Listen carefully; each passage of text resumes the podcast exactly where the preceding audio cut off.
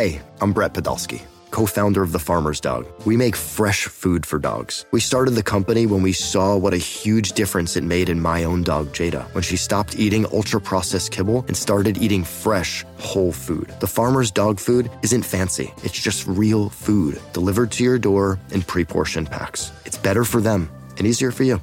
Get 50% off your first box at thefarmersdog.com slash podcast. That's thefarmersdog.com slash podcast. This episode is brought to you by Progressive Insurance. Whether you love true crime or comedy, celebrity interviews or news, you call the shots on what's in your podcast queue. And guess what?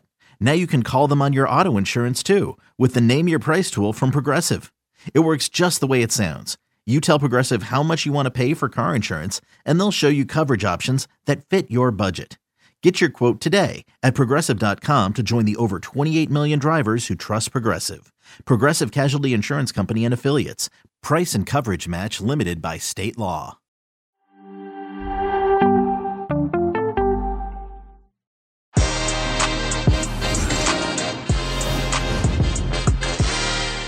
We're two days away from the start of a new Premier League season, and excitement levels are reaching fever pitch. Champions Man City have been busy over the summer bolstering their squad as they look to three-peat, but the chasing pack haven't rested on their laurels either. Liverpool, Arsenal, Tottenham, Chelsea, Manchester United, Newcastle United. The competition is stiffer than ever. Then there's the other end of the table where the survival fight will provide bucket loads of anguish for the clubs involved and entertainment for the rest of us. The Premier League season. I am so excited. I needed the big guns. Jimmy Conrad is in the house. Michael Lacoud is in the house. Que Golazo Premier League preview begins right now everybody. Welcome to Que Golazo. Thank you so much for being part of the family. YouTube.com forward slash Que Golazo. Que Golazo Pod on Twitter. We are so close to 20,000 subscribers on YouTube. Thank you so much for all the love. Welcome. It's the Premier League preview. Jimmy Conrad, I needed you today. How are you, buddy? oh, I'm good. I'm ready to go. I've got my verbal gymnastics. I've been practicing my la la la la la. I got a lot of talking to do. There's a lot of teams to get into and I'm excited to break it all down with you, beautiful human beings. I love it. I love it, Jimmy Conrad, part of course of In Soccer We Trust with Charlie Davies and Heath Pearce. But we have stolen him today for the Premier League preview. Michael Lahoud. I think I said your your last name, Lahoud. Uh, I think I said Lacoud in the yeah. preview. I was so excited. hey, Michael Lacoud, Michael Lahoud, the legend, Mike. Welcome, buddy. I'm so happy you're here. How are you? Yeah, it's good to see you. Jimmy is saying it. You look sun kissed, you look glowing, mm-hmm. and you look back, and the Premier League's back. Cannot wait to dive into today's show. Absolutely. The Premier League is so close on being here. It's clearly our favorite league, of course. I know La Liga is amazing. Bundesliga, league, Liga, Serie A, of course, which you can watch exclusively on CBS Sports. But the Premier League, I just love it so much, Jimmy. Let's begin, guys, uh, with the biggest, uh, I guess you know, it's not the biggest headline. I guess that's respective, but it is definitely the biggest, most interesting story when you're coming in right now. Manchester City, the defending champions, right? They went big, Erling Haaland, Kalvin Phillips, but they also got rid of a few other players as well. Pep Guardiola has to figure out how to work with a number nine finding Liverpool. Darwin Nunez, of course, Sadio Mane goes to Bayern. So let's talk about that sort of differential, right? Because Man City and Liverpool set the royalty. They set you know, the president when it comes to the Premier League. How do you see these two teams coming in into 2022, 2023? If, if I'm going first, and I'm happy to go first with this, this is a two horse race, LME, between these two particular teams. I think what's going to be pretty intriguing is who's going to get third and fourth, because I think it's mm. pretty wide open between third through six, but we can get into that in a second. I had, honestly, full transparency, prior to the Community Shield, I thought, uh, Erling Haaland's going to be slam dunking on these fools, completely, you know, back post, uh, poacher, uh, tapping merchant, whatever you want to call it. And I think he's going to get plenty of those. But what I saw in that particular game was Jack Grealish holding on to the ball too long. They're clearly putting a lot of eggs in his basket that he's going to play a lot more. Mahrez still holds on to the ball too long for me. Still feels like a signing that – doesn't really fit Pep's system because you got to get it, play it, move, baby. You know, get it, play it, move. That's it. Find a new space, get it, play it, move. And those guys hold on to the ball too long, which is okay when you play for a Leicester City or Aston Villa because you need to hold on to the ball to be able to make sure everybody else can transition up the field. But not for City. They have 85,000% possession and, and they don't need that so much. I think they're going to have a tougher time getting Haaland on that same page than Darwin Nunez is going to be in assimilating to what Liverpool's trying to do. And after the Community Shield, I've now it was obviously fine margins between who is going to win the league, but I think Liverpool have it a little bit more. I think they're just going to be where they need to be quicker than I think City are going to be with Haaland. And those points, even if you drop them early, could prove to be the difference at the very end. I look at who they've lost more than who they've gained. Yes, Haaland is the big centerpiece and really one of the, the, the cherries on top that they probably were missing in some way. But let's not forget, scoring goals was not Manchester City's problem. This was a team that won the Premier League without a number nine. They lost depth out wide. Out wide is where Manchester City has always been the difference maker. They lost Leroy Sané. Raheem Sterling steps up, scores 20 goals. They've now lost 100 plus goals between Sterling and Gabriel Jesus. And you're going to put that onus on Jack Grealish. No offense to Jack Grealish, but he ain't it right now. Phil Foden would have been the better option to start. I thought the game changed when he came on the field. But the one wrinkle that they do have for the first time under Pep Guardiola, they can play with two strikers. And you saw the difference having Julian Alvarez. I think he's going to hit. He already hit in the Community Shield. I think he's going to be a player who has to transition and has to hit first before Haaland does to take the pressure off the big money signing. Yeah, so so I'm sorry, I was just dreaming about Julian Alvarez, who could, could, could honestly end up being more pivotal of a signing than I think people are going to give him credit for. I think that he will, to Lahoud's point, get into that that void that's being left by a Jesus leaving and and Raheem Sterling.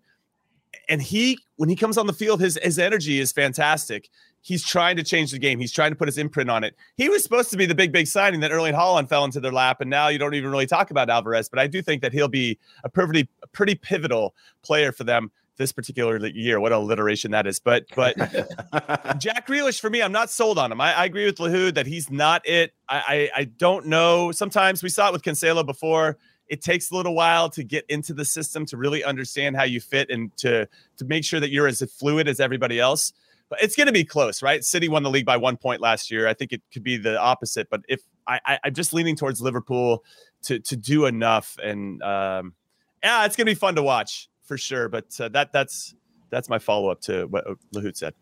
Well, we're, we're beginning with Manchester City and Liverpool for a reason, everybody. Obviously, because they set the precedent, as we mentioned earlier, right? We're going to talk about the other contenders in a minute. But just very quickly on these two teams, guys, I think Man City in itself has something that no other team has. And I include Liverpool in this, and that's quality depth. I mean, you have a really ridiculous amount of depth. Uh, yes, Liverpool is talented within itself. But Michael, I remember me and you talking about this a few weeks ago. I worry a little bit about Liverpool's midfield they're about one or two injuries away when the rough gets going, right? When you think about the Christmas time. Obviously, we have a big break due to the World Cup. But, you know, when you think about, you know, when they come back from action in late December and we head into January and February, I worry a little bit mm. about their depth from a health physical perspective. Of course, we don't wish any injuries, but that's something that you have to think about. And I feel like Man City always thinks about that. They always think about like, look, when we don't have one player working out, we have one or two after that. I agree about the width, uh, the winger side of things. I think losing Raheem Sterling, Man City fans are going to miss him more than they think. I think, uh, but Jack Grealish, does he even need to be it to be honest with you? Hmm. he just needs to produce and make sure that he become because with aston villa he was it. He was the magnet. He was everything that went through it. With man city you don't need to be that especially with erling haaland. My biggest thing for man city is going to be the connection which is kind of what jimmy alluded to at the very beginning of this conversation. The connection between somebody like kevin de bruyne and how he works with erling haaland that's going to be pivotal. I don't have any problem with Darwin Nunez and Liverpool. He's going to score them. Trust me. That boy can score. I'm worried about the midfield from Liverpool's perspective. I still, we haven't done our predictions yet. I still see Man City winning this Premier League, hmm. right? But, but, but, but, and we're going to talk about it in a second. And Michael, I want to jump with you straight away. I believe that this is going to be a nightmare for those two when you think about what the things that Arsenal are doing. Tottenham, of course, Chelsea. I mean, as we tape, still, uh, you know, transfers are, are meant to come in. How much harder is it going to be for Man City and Liverpool to compete and win this title when all those other teams are right behind them going, we're getting closer, we're getting closer? What do you think? It depends on what their focal point is for this season. Last season, City drastically had to change to the Premier League because of the one and two competition between Liverpool and them. They they didn't want to lose that Premier League title again. We know that the Champions League is the missing piece, and that's why you bring in Erling Haaland. They didn't bring in Haaland to win the Premier League. Let's just be honest about that. They couldn't get it done to have that killer instinct in Madrid in the semifinals, so they got a number 9 to be able to punch their ticket hopefully to a Champions League winning glory season. But when you have more competition brewing, you can't fall asleep on some of the other teams. The Arsenal We'll talk about them in a bit. The Arsenal have gotten better overnight. And when we talk about teams that have strengthened quite a bit, they're number one on my list. So it, it's a tricky game, but this is where depth, as you said, comes into the it comes into fruition because you got to have depth to be able to compete on all fronts. But it's going to come down to for Manchester City, what is their focal point? Is it going to be defending the Premier League? Is it going to be trying to win the quadruple? Is it solely going to be Europe? You'll see come Christmas time or even February. Yeah, I, I, agree with Lahoud on that. The focal point and and where they're going to put their energy is interesting, especially from a Man City perspective, because Pep is so thirsty to win the Champions League without Leo Messi in his team because he's never won that trophy without Leo Messi. So you can you can feel it, and he spent billions of dollars to try to make that happen, and still nothing. So so that's fascinating. Really quick on City, my fear for Erling Haaland in particular is that when he was at Dortmund, when he plays for the Norwegian national team, they sit back, right? They look to yeah. counter a little bit more, allows him to get out and run. When you play for Manchester City, teams are going to sit nine, ten guys at the top of the box. There's mm. no space for him to play into. So it's going to be not only on his teammates to find a way to get him the ball, but also for him to try to occupy the limited space and turn that into something meaningful. Now, talking about your question, LME, about these other teams catching up to them, when I look at Liverpool and City, they have established identities. Chelsea, yeah, I don't know. Tuchel, I don't even know if he knows his best lineup right now. Arsenal definitely improving, but do they have their identity established? It's getting closer. Spurs still a project, although Antonio Conte, obviously a fantastic manager, he's going to get them there. And I think with a proper offseason, getting him in the type of shape because he plays a certain way, and I think he needs his guys in a superior shape to pull that off. Still, though, yeah. I don't look at them and think they've got their identity figured out. They're getting closer. Manchester United.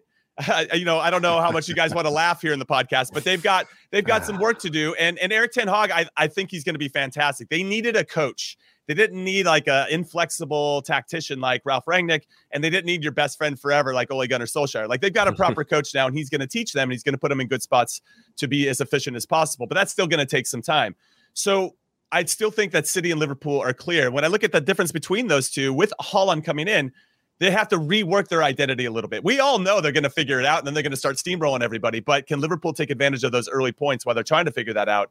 Because they already have an established uh, identity. And then you, then you, Mo Salah, he looks happy, right? Sometimes when you see a guy score a big contract, they they you know they drop off. I'm looking at I don't know why I'm thinking Aubameyang and Mesut, but uh, those are the ones that jump off at me. They just mm. dropped off once they got the big money. Luis Diaz has been fantastic, so you can let Sadio Mane go, and everything else is still kind of in place, and that's why I give Liverpool the, the fine margins there to be champions this year. Yeah, when I when I look at some of these remaining teams, I'm glad you talked about Tottenham and there's something happening in North London in terms of challenging, in terms of being more competitive than we've ever seen before. And I'm not I'm not too sure if we could just give Chelsea, Chelsea. I wish not Chelsea. I'm not too sure we can give Man City and Liverpool, yes, on paper with what they've both done in the transfer window with the expectation, but don't sleep on Tottenham. Tottenham and Antonio Conte last season had one of the best records against the Man, Man Cities and the Liverpools against all the top six teams. They have the best record. So they're a team that's primed to take off. Now, can some of those pieces hit? But I, my eye is focused this season on North London because it's just it's raining tears of just agony in Manchester, the, the, the, red half of Manchester. That's why I'm going to take this jersey off and put it in the bin. well, no, well, Mike, you might want to take it off in a second. So we will get to Manchester United. But I do agree with you about the North London side, including Tottenham on Arsenal. When we do our top four predictions later on, you'll be surprised at what I include there. Tottenham's perspective, by the way, guys, I've been they've had one of the best summers. Richarlison is a very good addition. Yves Bissouma, of course, as well. So they're adding a lot of good strength in that side. The problem is, to Jimmy's point as well, is you know identity, which is an Antonio Conte thing. But when you do this, you know, fast paced, aggressive, sort of bull with horns riding at you 24 7. Now you're including the Champions League here. So Perisic, of course, Des Norris reminds us as well. But now you're including the Champions League schedule as well. So it's going to be very interesting to see how Tottenham, as a team, they're not just thinking anymore about Premier League and top four. They have to try and compete in the Champions League. Arsenal, to me, look great as well. Gabriel Jesus was a fine piece of business. I think he's the most sought after player in fantasy Premier League. It's not a, a, shock to me. And Jimmy, you're completely right. I think the identity is growing more and more with Arsenal, but they're Arsenal. And at some point during the season, they're going to do something that's going to, you know, surprise me a little bit. We're all seeing already the all or nothing videos of uh, you know, Mikel Arteta putting on "You'll Never Walk Alone" speakers as they train. I wonder how many more tips they'll come up with that. But I think Arsenal Tottenham are going to be interesting to watch. All right, so let's uh, let's just continue here with this uh, top four for a second, and just focus a little bit, I guess, on anybody. You know, because we haven't talked. Well, Jimmy, you brought up something interesting about the Thomas Tuchel situation. How much is Lukaku's exit going to affect them a little bit? I mean, Raheem Sterling is a great introduction, and what uh, Koulibaly as well coming in as we tape Cucurella maybe. And Frenkie de Jong, I'm hearing now, is maybe a favorite to go there as well. So, how many more pieces do they need to fully say to themselves, no, not only are we content, you know, competing for a top four, but we want to win this thing. How, how far away are they from that? I don't think they're close to winning it, Chelsea. As much as I appreciate Thomas Tuchel and, and what he did in a short period of time with Chelsea, and taking over for Frank Lampard and winning the Champions League, it was kind of going to be downhill from there. If you remember that particular season, they backed into the top four at the end. They they had a couple must-win games and they couldn't get it done, but still, thankfully, I think Leicester City bottled it, and so Chelsea ended up in the top four, which was kind of interesting because everything was overshadowed by the Champions League win, but there were still some frailties there and some vulnerabilities that it seemed like the front office wanted to solve with the proper number nine, and Tuchel's like I, I don't know if he's saying it directly or indirectly, but I don't really like number nines. I mean, the ease of how he let Tammy Abraham go, who scored 20 goals or 21 goals in Serie A last season, and the ease he let Olivier Giroud go, who mm. then wins Serie A with AC. I mean, these guys have something to their game, but he felt that they were disposable in some capacity. I don't even think Tuchel wanted Lukaku. They bring him in, and it's it's like square peg round hole for Tuchel at least. So in some ways, I think Tuchel's okay without having a number nine. They won a Champions League without that. They've obviously won some big games without that as well. And we're very unlucky not to come back against Real Madrid in the Champions League last season. I mean, they have an incredible amount of talent. Losing Rudiger, Christensen, obviously going to be big holes. Getting Koulibaly, I thought was was uh, really really impressive for me, I'm bummed about the Raheem Sterling thing. Okay, I'll raise my hand and say it's just going to take minutes away from Christian Pulisic, and that doesn't mm. make me happy. I mean, I knew you were going there. I'm going there. I'm going there. But when you no, look at their, fine, absolutely. But when you add, when you get Ben Chilwell back into the team, right? So mm. I don't mm. even know why they want Cucurella if, if Chilwell is going to be healthy, unless obviously depth, of course. But that's a lot of money to pay for a position you already have in Marcos Alonso, and then with Reece James healthy on the other side. I mean, they got a couple of situations they got to settle with Azpilicueta, but but it's it's everything else, all things being equal, they're, they're solid and they're going to be very tough to beat and they're going to be right there throughout. I just don't know if they're going to be good enough to get the 95 to 100 points you're going to need to win the Premier League. I just don't see that out of this group. They they seem to stumble a little bit and then they have trouble scoring or they're it's like if they if they're killing it scoring wise then they're sucking defensively and if they are really good mm-hmm. defensively they they suck scoring wise. So they got to figure out that and they will of course, but I don't think it's going to be enough for them to to win a trophy.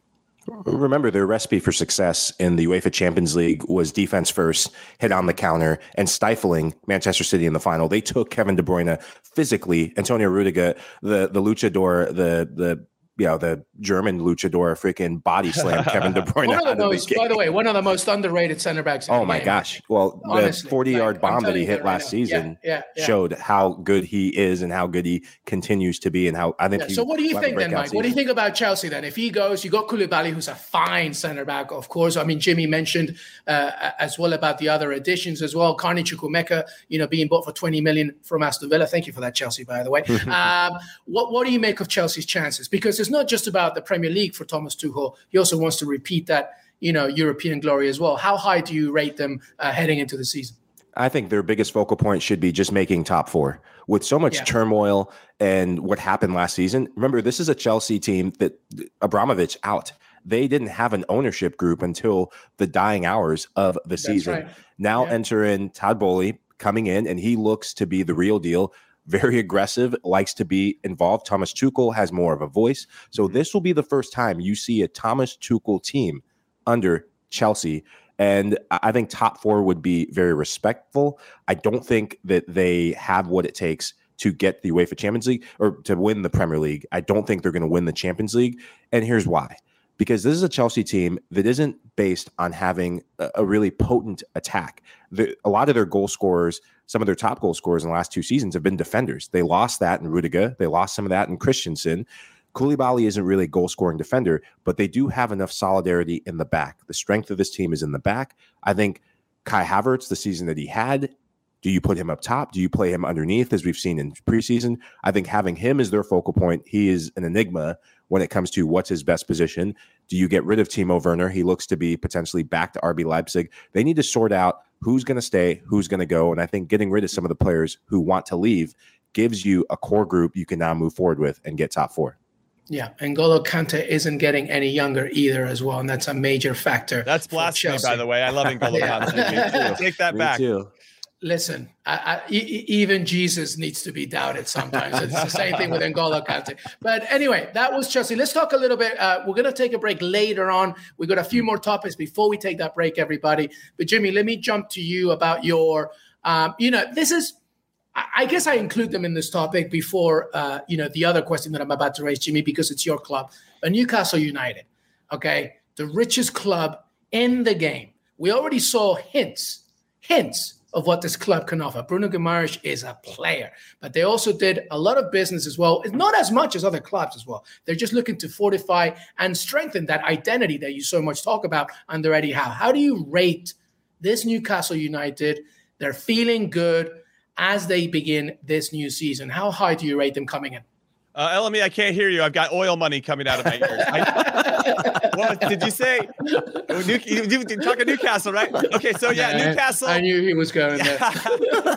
you know, obviously, uh, there's some sport washing stuff that uh, I'm still mm. trying to process as a fan. I know that, yeah, and that's never going away. Jim, no, no, right? no. That's always going to be the number one topic. Yeah, yeah and, and th- there's a lot of that going on in in every area of the game. So this isn't isolated to Newcastle, but they're definitely the newbies on the block with regard to that. Just just want to say that I am struggling with it. In some ways, I wish that legend Bobby Robson was still alive for a lot of different reasons, but just to get his thoughts uh, mm. on this particular thing mm. as well. But let's talk about the sporting side because it does feel amazing as a fan of a team that is actually investing in the team in a meaningful way and planning for the future. So, to your point, I think that uh, Newcastle have a bright future. I don't know how bold I want to be with regard to prediction. I do think they could maybe scrape and be challenging for a conference league spot, so in the seventh or eighth area. But when we look at their stats from last year, they gave up so many goals.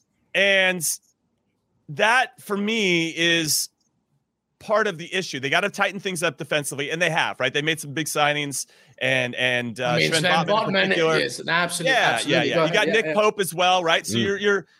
It, it, we saw it last year by getting Matty Targett, by by getting Kieran Trippier. You you just leveled up in those positions, and all of a sudden your team just looked a little bit better. So now you're leveling up at the center back, leveling up at the goalkeeper position. You got Bruno Guimaraes, who's going to be flying from the start. You got uh, um, Joelinton, who's been a mm-hmm. revelation since he moved to the number eight spot. So you've started got a nice solid back six. So they're going to put the work in and be really good. My fear for both of you and everybody listening is that we only scored 44 goals in 38 league games. And that's just not going to be good enough.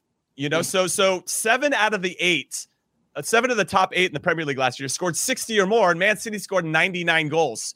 Newcastle scored 44. Man City scored more than twice as many goals as Newcastle. So if they want to be in any kind of conversation about qualifying for Europe, they got to score more goals. So they need more contribution from everybody else up top to make that happen. Is Eddie Howe the tactician, the guy that's going to make that happen?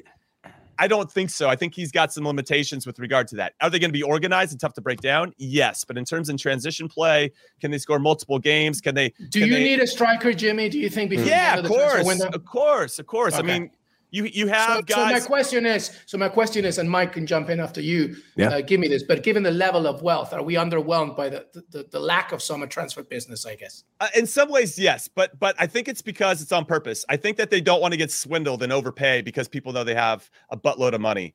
And I've actually been pretty impressed with the types of values they're getting for different types of players, including Trippier, who's one of their first ones, where they really put their flag on the ground and said, "We're not overpaying for this guy," and they only paid like 15 million, which I thought was a steal in some ways. So I think there's some method to their madness, but we do need to strengthen in a couple different areas, especially up top. Now we have proven goal scorers in the Premier League, Callum Wilson and, and Chris Wood, but you know, again, this is another area of the field where I think we can level up. So yeah. reports of offering James Maddison about 50 million as well. So you're you're still hmm. looking around as well. So that yeah, yeah, but but I, I, think he would help, right? But he's still he's still in the middle of midfield. We need somebody who's going to be yeah, finishing off the chances that Maddison yeah, create, right? And Allan yeah, yeah. Saint-Maximin and Miguel Almiron. I think everybody's going to be playing a little bit better, but everybody has to level up. And now we need a couple more goals from all these players I just mentioned, and then maybe we're in the conversation to qualify for a European spot.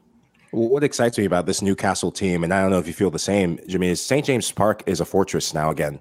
They went the displays that they had towards the very end of the season. Mm-hmm. No one Good wants point. to go to that stadium unless you're a Newcastle fan to support Newcastle. but uh, or that, Sunderland fan, or yeah, yeah. yeah. Uh, no, but, but the, to your point, the friendlies from you know even the friendlies from this summer, St James's Park looked. I mean, really, really loud. Go ahead, Mike. I mean, that was a, yeah. a good point. So, so the twelfth man now is, is, something very important for the, for this Eddie Howe side. Yeah, and on the flip side, though, some of the results that they took on the chin towards the end of the season is away from home. And when you're a hmm. team as you said, that Eddie Howe with this Newcastle team sitting back, hitting on the counter against the top six. Jimmy, for, question for you: What's their plan B? Should they have to go and break a team down? say you have to go to Southampton and break. You give the ball to Allan Saint-Maximin, and you just hope that he can pull something out, which is what he yeah. does ninety five percent of the time. But but I don't know if we're there just yet in our evolution, Mike. But I appreciate where you're going with this. Belief and confidence are a hell of a drug, and that's why St. James's Park is rocking again because there's actually some belief. Because this is mm. the the last time we were any good was back in 2012 and 2013 when we finished in fifth. And shout out to Papiss Cissé and Demba Ba. Let's go, boys! Friend of the uh, show, by the way. yeah, it just it, it's nice to to feel like you have legitimate hope heading into mm. a season. Well, it's interesting you talk about hope because I want to mm. talk about your club now, Michael Lahoud. How much or how hopeful are you regarding the Red Devils? Look, Erik Ten Hag, to me, and I think we've talked about this already, there's no doubt he's a great tactician, a great manager. There's no doubt you've already seen hints of what he can offer from a strategic perspective. Um, you know, with this Manchester United side, Villa played United in Australia, and I was very impressed at just how you know uh, the collective unity, the way that they played off the ball. Jadon Sancho looked fresh. Anthony Martial looked mm-hmm. like a totally different player. You know, so it's looking good. However, there's the Cristiano Ronaldo issue, of course, as well. And you know, as we're taping, there, you know, the news coming out of how when they played the friendly against Rayo Vallecano, he left at halftime after he was being socked off. It wasn't just him, apparently Diogo Dalot as well, although he wasn't playing that day. But apparently, you know, players are leaving at halftime, Michael Lahoud. What the hell's going on? Can Erik Ten Hag change this? Because I thought like Erik Ten Hag was going to completely change everything, including the narrative and the identity of this club. What is happening? How are you feeling about Manchester United? There's been more drama with this club than Dawson Creek had across its umpteen seasons. And I, I, love Dawson Creek. reference. I love I love Dawson oh, Creek. I can't believe you. I, hey, yeah. I love Dawson Creek too. I just can't believe you. I love Creek. it. Well done, Michael. I had well to. Done. I had to because I had to go back to something that made me feel good. Wait, so that means this... Erik Ten Hag is Joey then, right? well, th- th- it has been just a drama-filled summer. Just when you think that okay, Edinson Cavani, Paul Pogba, Jesse Lingard, you got rid of so many players. You, you still have Phil Jones. Uh, we're not even going to touch him. We're going to say that for a different podcast. Uh, this issue, it's just it's last season still bleeding. The issues of last season still bleeding into this summer window, and hopefully not this season. Cristiano Ronaldo is now becoming a problem and not a solution. One of the things he's heralded for is his professionalism his impact in the dressing room when he's committed. When you do things like that, I don't care if it's preseason, you, you definitely don't do that. You're you're impacting younger players and you're sending a message that it's okay to be bigger than the manager. Some of the things that he said in the media, whether they're they're true or not, just he seems disgruntled. He seems like a player who he's a world superstar, but he, he's having a negative impact in the locker room, which is before a season if that's starting to happen, that's a microcosm for disaster. And Erik Ten Hag, this is where he's going to make his money. Are you going to have the metal and the guts to stand up to Cristiano Ronaldo before the season starts?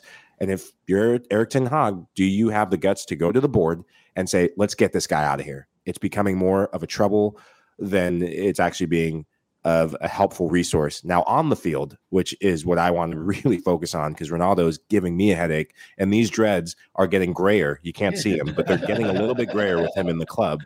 Is I love what you said about Martial, Rashford, and Jadon Sancho. Martial and Jadon Sancho and Bruno Fernandes, they are the focal point of this team. Get Ronaldo out, make them the focal point a Bruno Fernandes who's now they're like Pacey in Dawson's yeah. Creek. That really he should have been the focal point as opposed to Dawson, right? Is that what you're telling me? Yeah, absolutely. Well, maybe we should bring Dawson's Creek back and just refilm. Maybe put Ronaldo in on the set. Ten Hagen is you know new main character. But this is a this this is a Man United team that has the potential to really reset and relaunch in the mm-hmm. ways that they were primed to last season before Ronaldo came. Remember when they got second place in the league under Ole, as Jimmy said, everyone's best friend. They did it with counterattacking football. They did it with young, pacey wingers and Anthony Martial as their focal point number nine. When I watched him at Sevilla, he had moments of brilliance, but it was the the inconsistent finishing and really the uncertainty over his future that led to, I think, some of those issues in front of goal. Now with Anthony Martial, he's a player that needs an arm around the shoulder, and Erik Ten Hag is very good with players who need confidence and also need a kick in the you know what at times and I think he could get the best out of Martial. Are we not allowed to say "but" on this podcast? I, I, don't know. I, I, I don't. I, I said Dawson. You can say so, as. You can say behind. Okay. You can say "bondo." Like, I don't know. I don't know. Sometimes I've said certain things, and my phone goes off, and our producer. Sure, sure, sure. Just kidding, Des. Nah, you can no, but I. Our producer is Irish, Michael. You can say yeah, whatever you want. Trust me. But uh, get rid of the Cristiano Ronaldo saga, and now you have me as a believer. But with this as a distraction, I'm very worried about my club.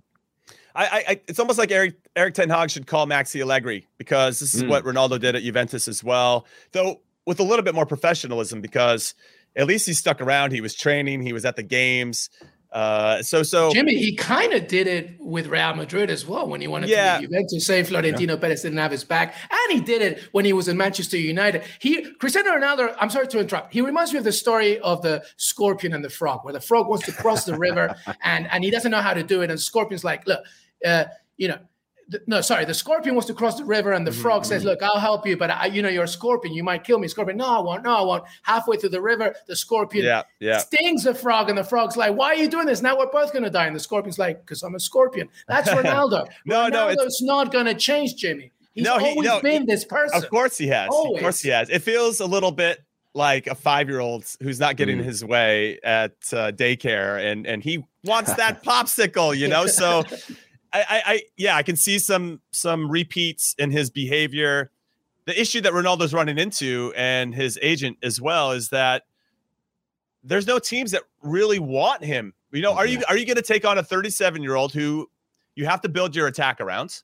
And then are you willing to pay his wages? Yeah, you're probably going to make that money back because you can sell jerseys and whatever and all that good stuff. But is it worth that at that point? You know, to to I don't think there's any coach out there that goes yeah, I think Ronaldo could really. I just, I, I don't think you want to inherit that type of headache. And it's not even like when you bring him on. It's it's also when he leaves because you know it's just going to be a big pain in the.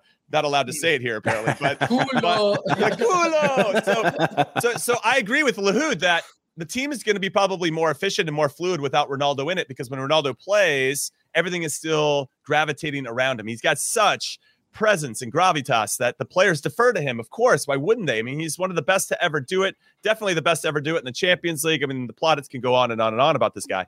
But this is the part of your career where you're getting to the ends and people aren't looking at you the same way. You're no longer the future. You're hmm. you're you're you're damaged goods in some ways. And so we Lahoud and I have both been there in our playing careers where when you're on the wrong side of 30, they're just not you're not part of the plans. And and yeah. it, this is yeah, a hard the footballing this, world. The footballing world where Ronaldo can dictate where he goes. A sort of it's NBA over. way that's gone. It's, it's over unless he it's wants to go to like Saudi Arabia or China yeah. or MLS to a certain extent. Uh, even then, I'd be like, if I was an MLS team, I mean, some mm. of them will do it for sure if they're willing to pay, but. but is that going to so so from a marketing standpoint of course it makes sense for like almost every single team in in the world including MLS but is it worth it on the field? And that's that's mm-hmm. the big question that I think he's running into right now. And I don't think there's a lot of takers, which means that Manchester United is stuck with this problem. And that's a shame because I think Erik Ten Hag is starting to get more out of these players that I think just needed some direction. Hmm. A lot of players just need that arm around the shoulder and saying, I need these three things from you in this game. All the other stuff is all fluff. It's all crap. I don't care about that. I just need you to hold up the ball for us. I need you to make sure that when you're when you're holding it off and laying it off, you're changing your speed and getting into a different space, or or maybe getting more vertical with Martial. I have in mind right now. Like I need you to look to get in behind because that's going to open up space for our guys underneath, and then you can circle back and try to find those little gaps to get the ball. I think they needed that, and they have a lot of young guys that were thirsting for that type of insight to to some ways simplify their game and not make it so complicated. Because what I think about Manchester United over the last couple seasons is how frustrated they looked when they're on the field. They don't look like they're having fun. They don't and have when you have that element of fun direction. in there.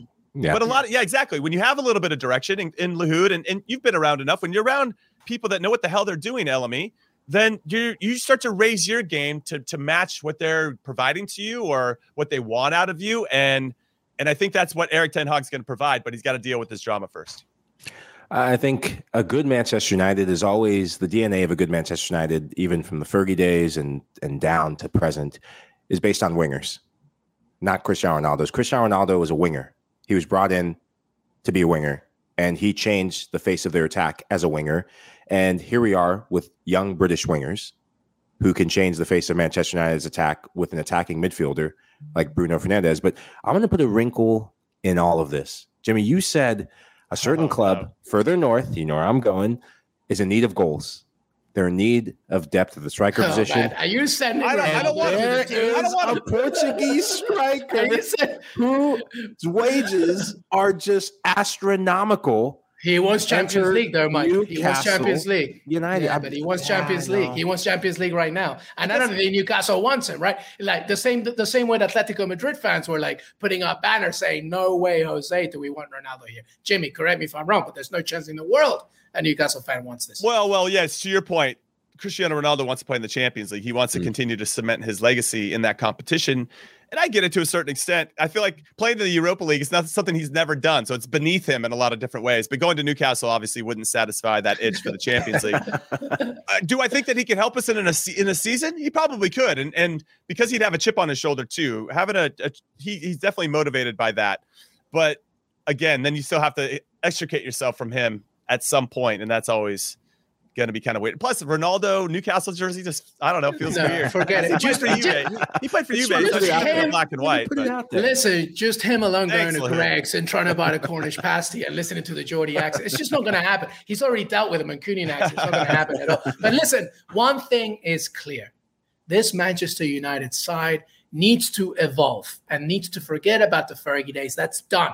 It's over. This is Erik Ten Hag's Manchester United. Cristiano Ronaldo, in my opinion, and I've said it for about a year, ever since he joined, he's part of the past. He's not part of the future, and something needs to be rectified. We're going to take a break, everybody. Jimmy Conrad, Michael Lahoud, and me. When we come back, we'll talk about what teams have strengthened the most, what teams have weakened the most. We'll talk about some other teams that we haven't discussed yet. West Ham, of course, Leeds United, the States of America, Leeds United, uh, my beloved Aston Villa. Everton, a little bit about the teams that could be in trouble, our predictions, and that will be it. The fantastic Mike Lahoud, Jimmy Conrad, Evan, me, Que Golazo Premier League preview. We'll be right back. Is your child struggling with a specific subject or need help with homework? Are they asking questions that you're not sure you can fully answer? IXL Learning is an online learning program for kids. It covers math, language arts, science, and social studies. IXL is designed. This program will improve your kids' grades. Studies done in almost every state in the country. The kids who had IXL are consistently doing better. Powered by advanced algorithms, IXL gives the right help to each kid no matter the age or personality. And it doesn't have to eat up all your time. One subscription gets you everything for all the kids in your home, pre K to 12th grade. So don't miss out. One in four students in the U.S. are learning with IXL. IXL is used in 95 of the top 100 school districts in the U.S. Make an impact on your child's learning.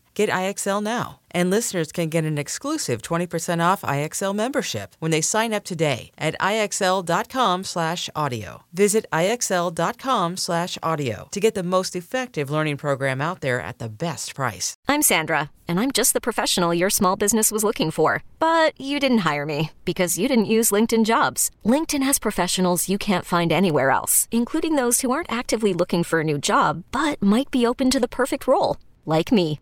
In a given month, over 70% of LinkedIn users don't visit other leading job sites. So if you're not looking on LinkedIn, you'll miss out on great candidates like Sandra. Start hiring professionals like a professional. Post your free job on LinkedIn.com slash recommend today. Welcome back, everybody, to Que Golazo, our Premier League preview. Jimmy Conrad in the house. In soccer we trust. Jimmy Conrad in the house. Michael Lahoud is in the house.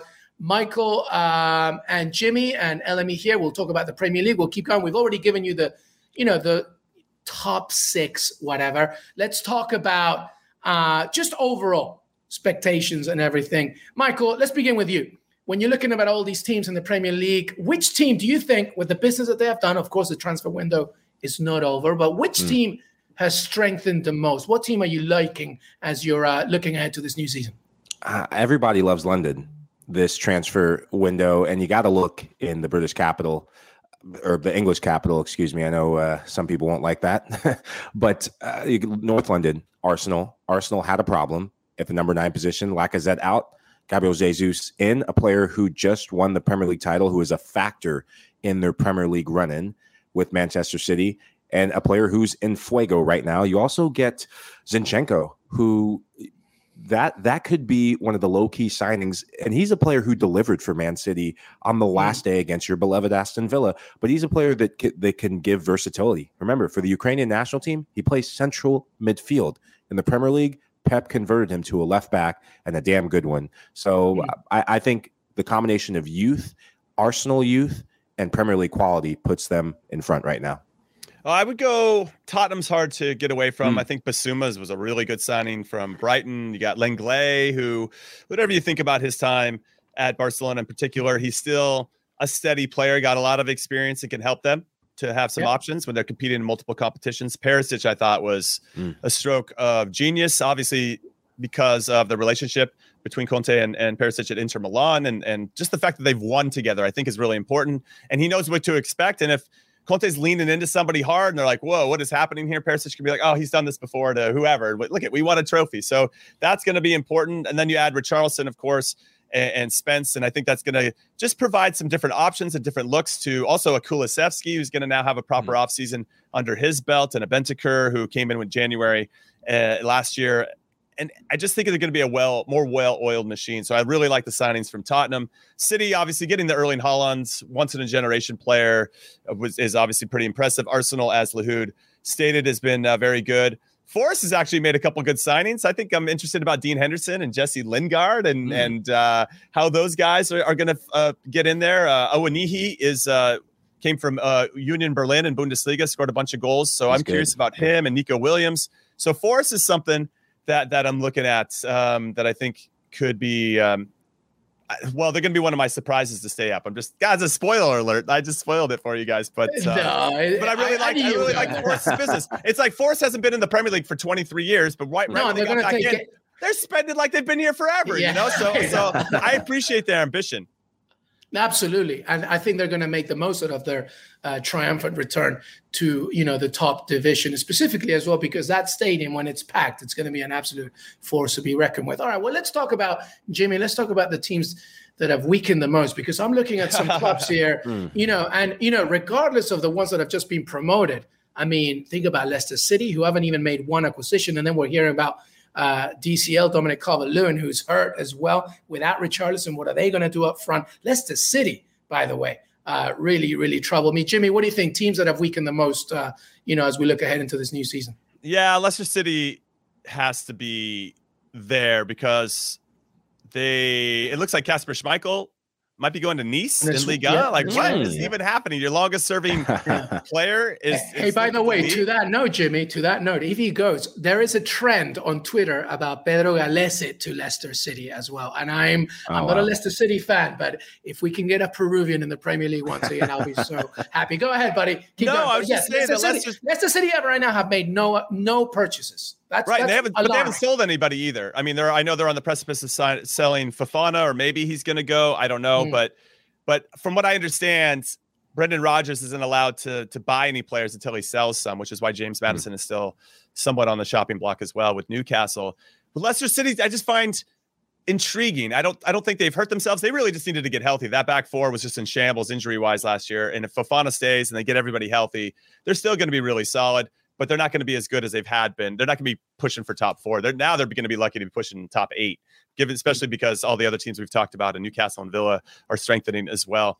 What I will add is Everton, I think, is mm. an absolute dumpster yeah. fire. And it was just funny because Frank Lampard, who I don't think knows what he's doing as much as he looks like he's trying to do, do what he knows it doing. And I watched their game against Minnesota United recently where they lost 4-0 in a friendly. And it wasn't about them lacking sharpness, which is obviously apparent in a preseason game. It was more about them lacking pride. And I think that yeah. should be the biggest concern for Everton supporters. And maybe not them in terms of the shirt, but maybe buying into what Frank Lampard has to say. And the fact that Lampard said before the transfer window opened that you know we got to be resolute, we got to make sure we're, we're, being really smart, and then they haven't really done anything, and then they sold Richarlison.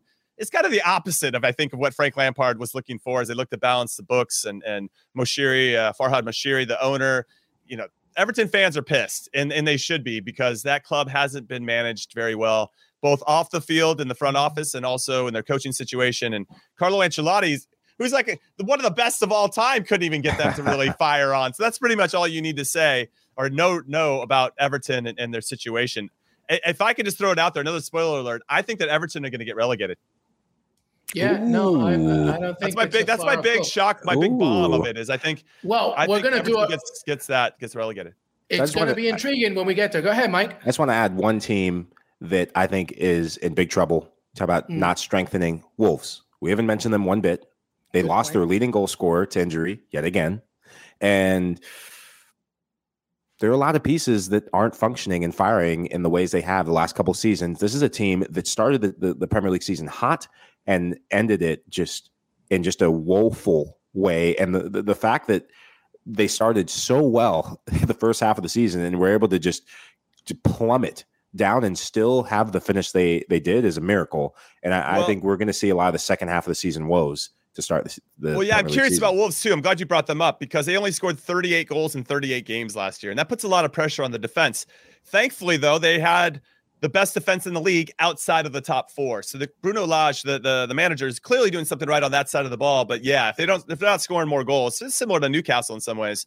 It's just impossible to move up the table and actually win games. You can't you can't one zero your way or zero zero your way to any any kind of finish of consequence. Even though Chelsea tried to do that one time in the Champions League. and some players are not. and they and did it. They actually not, won it with Tuchel. Yeah, yeah, that's right. And some players are not actually available. Raul Jimenez will be out as well, and I'm sure some exits as well mm-hmm. will happen. By the way, they are. Uh, you know, I'm just looking at my predictions for the Premier League. They're, they're, you know, I can change my mind, but they're on the precipice of going down for me, Wolves. That's how mm-hmm. alarmed I am for them wow. for this yep. for this new season. Uh, but anyway, let's uh, talk about other teams of note very quickly. You can go anywhere you want. Uh, let's talk, well, actually, let's go here, uh, Jimmy. Let's talk about Leeds United for a second. Sure. Uh, thought, thoughts on Leeds? Brenden Aronson, Tyler Adams. I mean, you know, Raphinha's gone. Obviously, Kalvin Phillips is gone. You know, Roca's a very good player as well. How, how do you feel about Leeds United, Jesse Marsch's Leeds yeah. United in this new season? Well, I'm excited. Obviously, Jesse Marsch now has a proper offseason to put his fingerprints on the club to kind of shape it the way that he wants and in his mold. Obviously, can't get away from Bielsa completely, but he inherited uh, quite the dumpster fire and and also mm-hmm. the legacy of one of the best managers of all time, and that was hard. And they figured out a way to survive, and I think that provided a little bit of belief. Let's leave the fans out of it for right now, but with the players, the core players, that hey, Jesse Marsch is somebody that can can see us through a difficult time. And I think that's going to be important because they're going to run into that at some point this upcoming season. But I thought they made some really smart signings. I don't know if Leeds fans can fully appreciate Brenden Aronson. That kid can play, and I think no, we've seen great. glimpses of it yep. already in preseason, and and that's only going to continue to push on. And I think he's going to win over the fans and, and his teammates quite quickly. He's my favorite USMNT player. Yeah, it's just so straight up. He's, he's, he's just great. so he's such a catalyst, right? He gets the ball yeah. and wants to do something positive, and I think that's what I love about him. Playing safe isn't really he, like if you.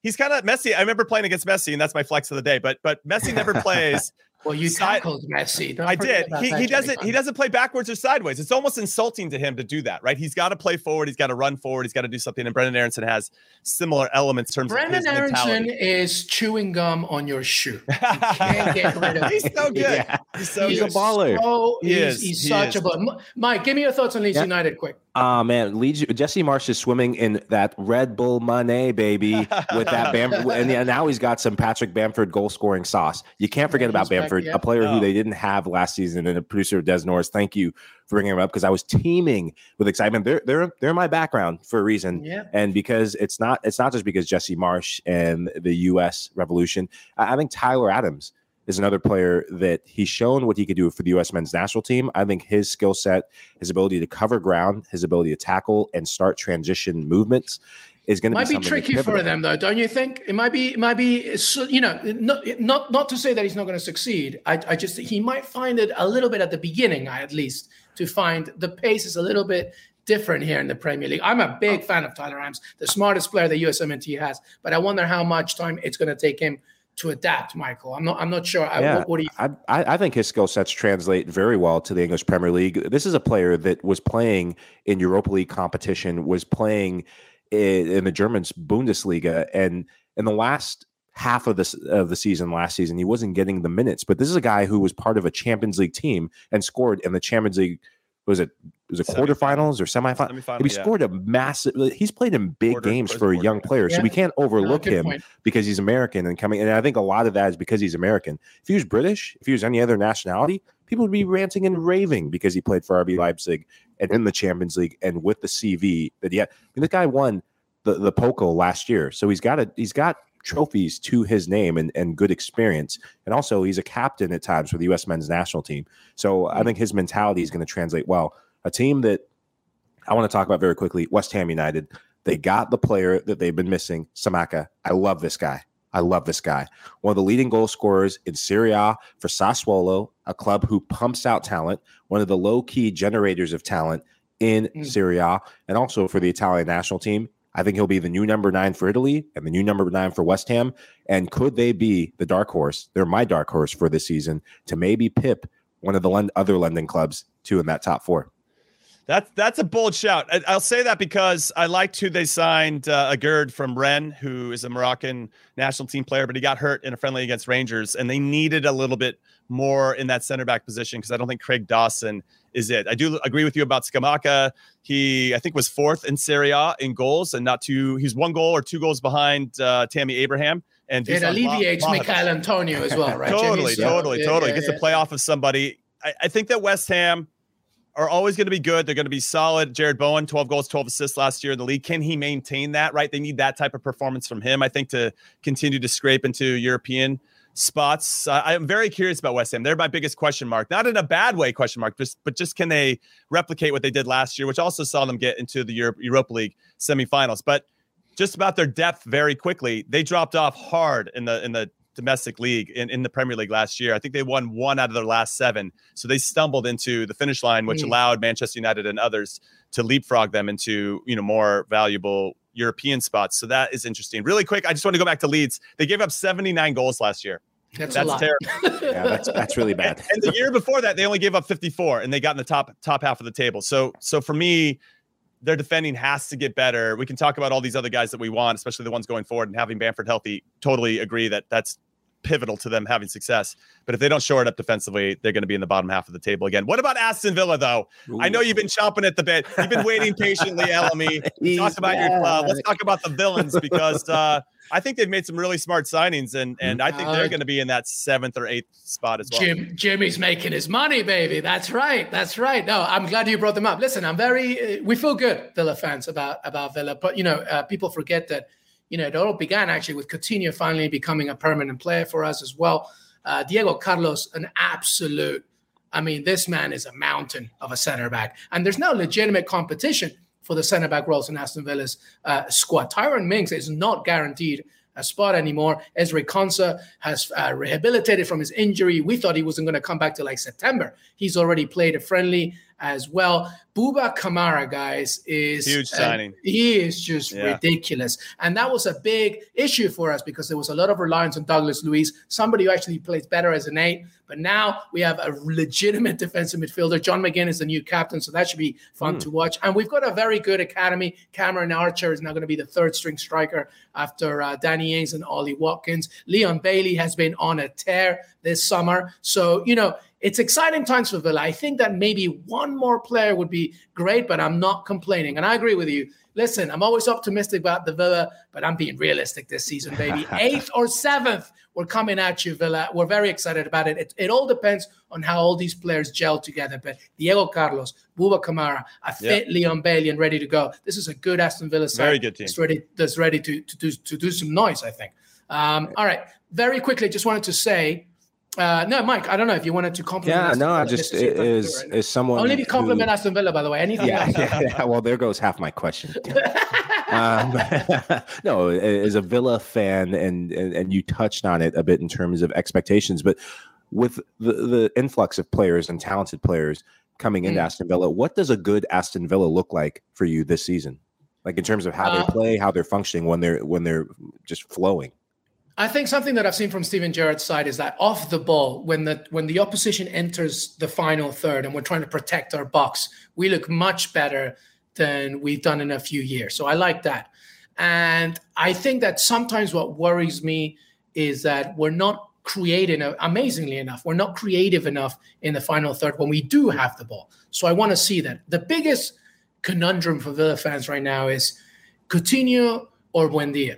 Coutinho mm. or Buendia? And I say both. Why don't you have two good tens? And that's actually how Villa started against Man City in the last game of the season last season. And when we were leading, then Buendia came off and then Man City just took over 3 2. So I think that's going to be a conundrum. I want both tens to start. It's going to be tricky to see how we differentiate that because there's also the battle between having Ollie Watkins and Danny Ings starting together. But a good Villa side a good side is one that's very good off the ball, but also is now utilizing both Coutinho and, of course, Emiliano Buendia. It's going to be very intriguing uh, to to watch. But I can't. I, I, honestly, I can't stress this enough. Having Buba Kamara as an Aston Villa player is absolute insanity. This guy is the future starter of the French national team, and the fact that he's mm. playing for us, Aston Villa, is absolutely ridiculous. But I, I want to let everybody know, by the way, that uh, the boys, uh, Mike uh, Bench uh, and Jonathan Johnson did a great episode on uh, the promoted tree as well. So make sure that you check that out. But we're coming close now to wrapping everything up. And we could go for another two hours. no League, problem. But we, but, but we, can't. But we're going to do our predictions right now, everybody. So, Jimmy, let me begin with you. Mm. It's going to be tough. Let's talk about the champion, baby. I know that we started with that, but are you sticking with Liverpool winning this whole thing? Yeah, I am. I, I for all the reasons I mentioned before, I think Liverpool are going to be the champions. It's going to be close. I do think that there's going to be some distraction for City because of their desire to win the Champions League in particular. But they're going to be in the running for every trophy, both of those clubs, and uh, we'll see who gets the most at the end. But I like Liverpool. I think there's going to be something I didn't add before too. It's hard to win three straight league titles, no matter what league you're in around That's the world, true. unless yeah. unless you're in Germany, because then it's yeah. I was going to say Munich. unless you're Bayern Munich, it's just, then it's just Bayern Munich, they, yeah. or the old school Juventus. That's they, right. Yeah, exactly. They should they should give a trophy like a proper trophy to getting second in the Bundesliga. but uh, but but I just think it's going to be difficult for them to win three consecutive times, even to stay motivated for three consecutive years is going to be difficult, despite all of their success and despite all the talent but on their team. You have Man City second, though, right? I do. Okay, Liverpool, Man City. Mike, who's your champion? I agree with Jimmy. I, I, think Liverpool. I think they, the fact that they still have a core attacking group and a core defensive group, makes all the difference. Yes, there, there's still questions to be asked. Can Thiago stay healthy? But they they've answered a little bit of that. A player that I love, uh, what he did for Fulham last season, Carvalho, young player, attacking element, really gives them an attacking midfielder, which they they haven't had under Jurgen Klopp in a minute the fact that you have more depth with Darwin Nunez, who's gotten off the mark and and really looks like a player who can come off the bench and be an impact sub. And what a hell of an impact he had against City.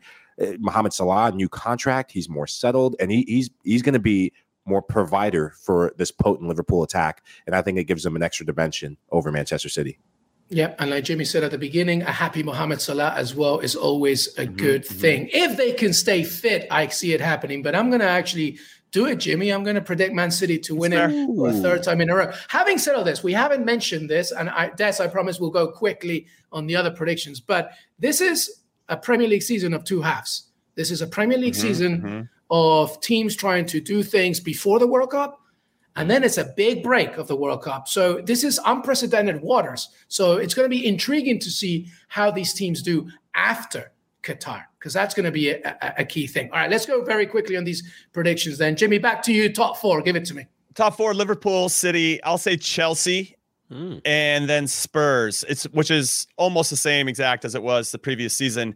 I think third and fourth can be interchangeable. I think Arsenal and Man United, who I have at fifth and sixth, are. It's all very very close. I think third through sixth is going to be separated by four or five points tops. Yeah, I agree. It's going to be tough. Mike, top four. Uh, Liverpool one, City two, Tottenham three. Like Sorry, Chelsea. The Arsenal four. Wow. Yeah, Oh, I'm going there. Just went there. Jesus. Well, Michael, Gabriel Jesus. yeah, I know. I'm. I'm. Look, I'm. I'm on the Jesus train. I get it. Given what he did last year. I'm not even an Arsenal fan. I, they, Yeah. It pains me to say this. Arsenal fan. Mike, you know what? So am I. That's exactly my top four as well, actually. Yeah. I Wow. Ma- I- well, aside from the top two, Man City winning it, Liverpool second. I have Tottenham third and Arsenal fourth. I believe Hmm. in this Arteta thing. I really do. I have Chelsea if- just scraping off If- Jimmy. If I roll out the, the best 11 for Chelsea right now, you're like, oh, Mendy, best goalkeeper in the world. Oh, cool. Thiago Silva, one of the most. I know, but I go You back to what you it. said. I but know, I go but- back earlier to what you said. There's no identity with Chelsea. I It worries agree. me a little bit. And also, the big Chelsea problem for me is the spine. Where is your spine? Koulibaly is fantastic. Thiago Silva too, but they have never played together. Conte's not getting any younger, man. I'm telling you. I don't know. Chelsea fans are going to get. I know. Yeah, they're know. they're Chelsea really fan- good on paper. They're pretty lie. good. They're pretty good.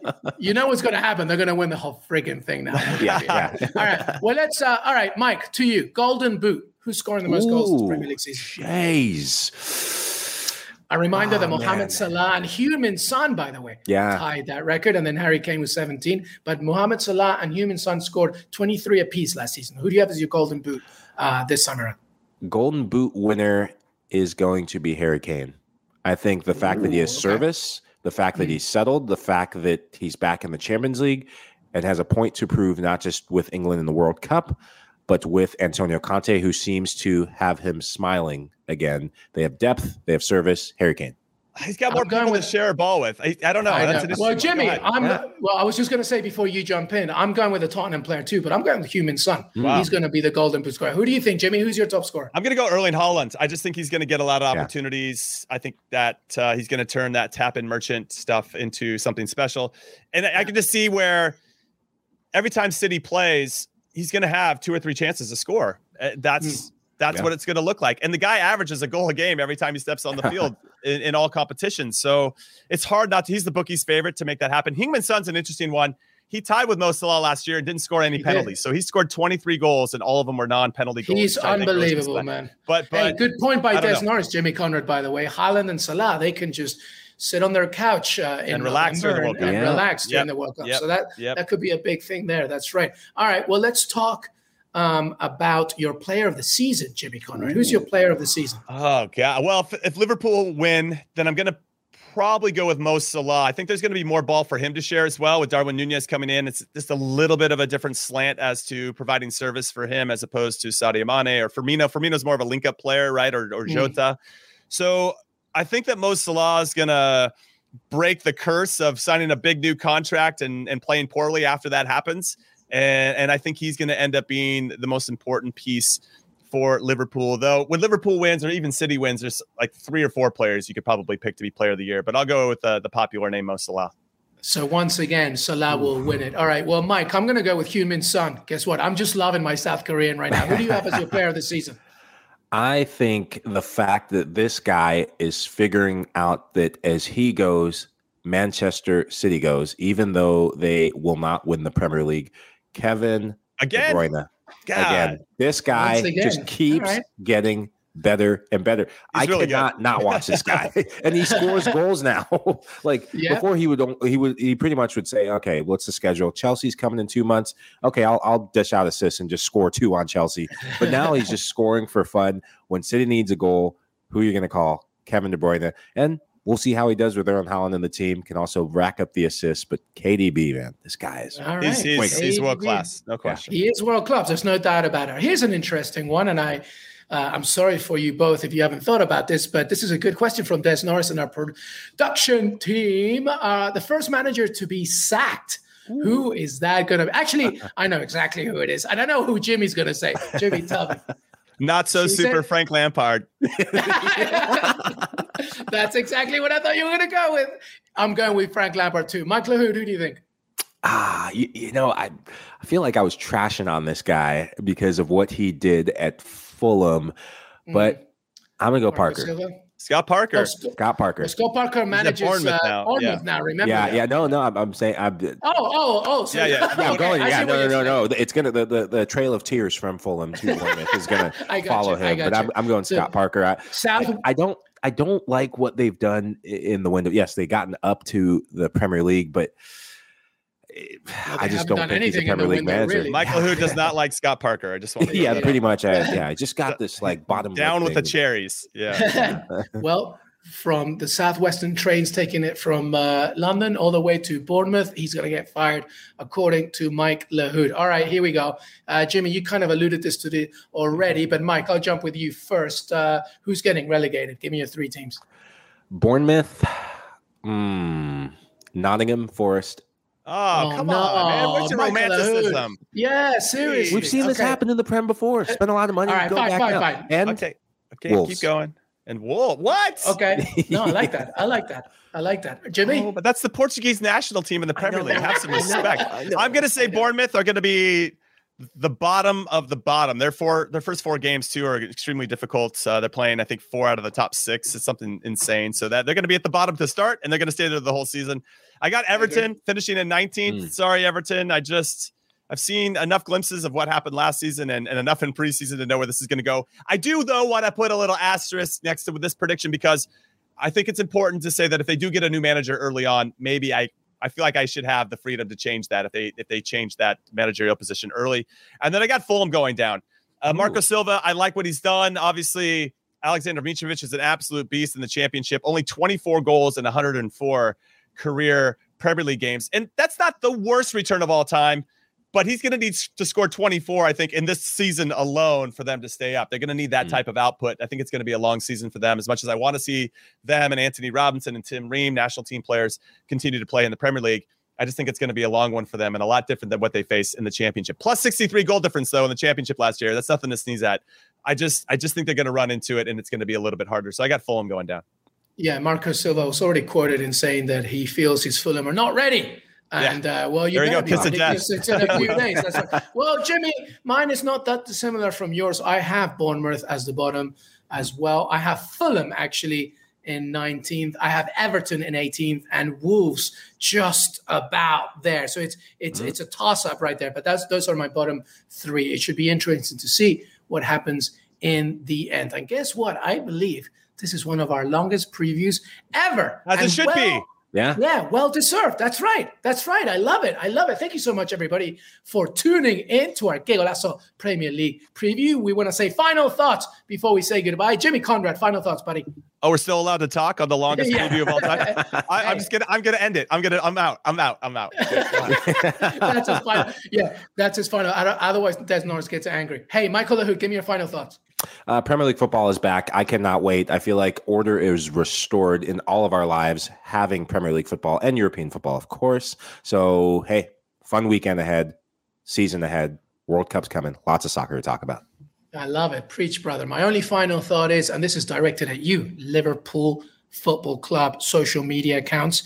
Darwin Nunez. Keep your finger on the end, and the little line will rise above it. I am so bitter about this. I don't care about accents. People forget accents there and then. That's fine.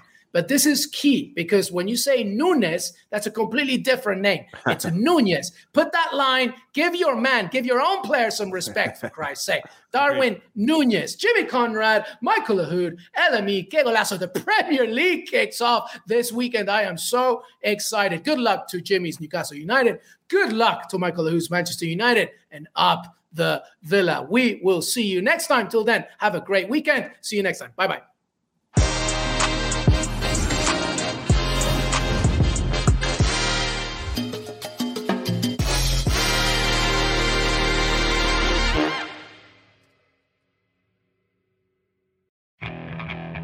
Okay, picture this. It's Friday afternoon when a thought hits you. I can waste another weekend doing the same old whatever or I can conquer it. I can hop into my all new Hyundai Santa Fe and hit the road. Any road. The steeper, the better. Because my all new Santa Fe is available with HTRAC, all wheel drive, so I can hit the trail without a worry in the world. Heck, with three rows and best in class rear cargo space, I can pack the whole family in with all our gear. We've got available dual wireless charging for our phones, so we'll never lose touch with civilization, and we won't lose touch with the primordial power of Mother Earth. So, which is it? Waste the weekend or do something a little more epic? And conquer it in the all new Hyundai Santa Fe. Visit HyundaiUSA.com or call 562 for more details. Hyundai, there's joy in every journey.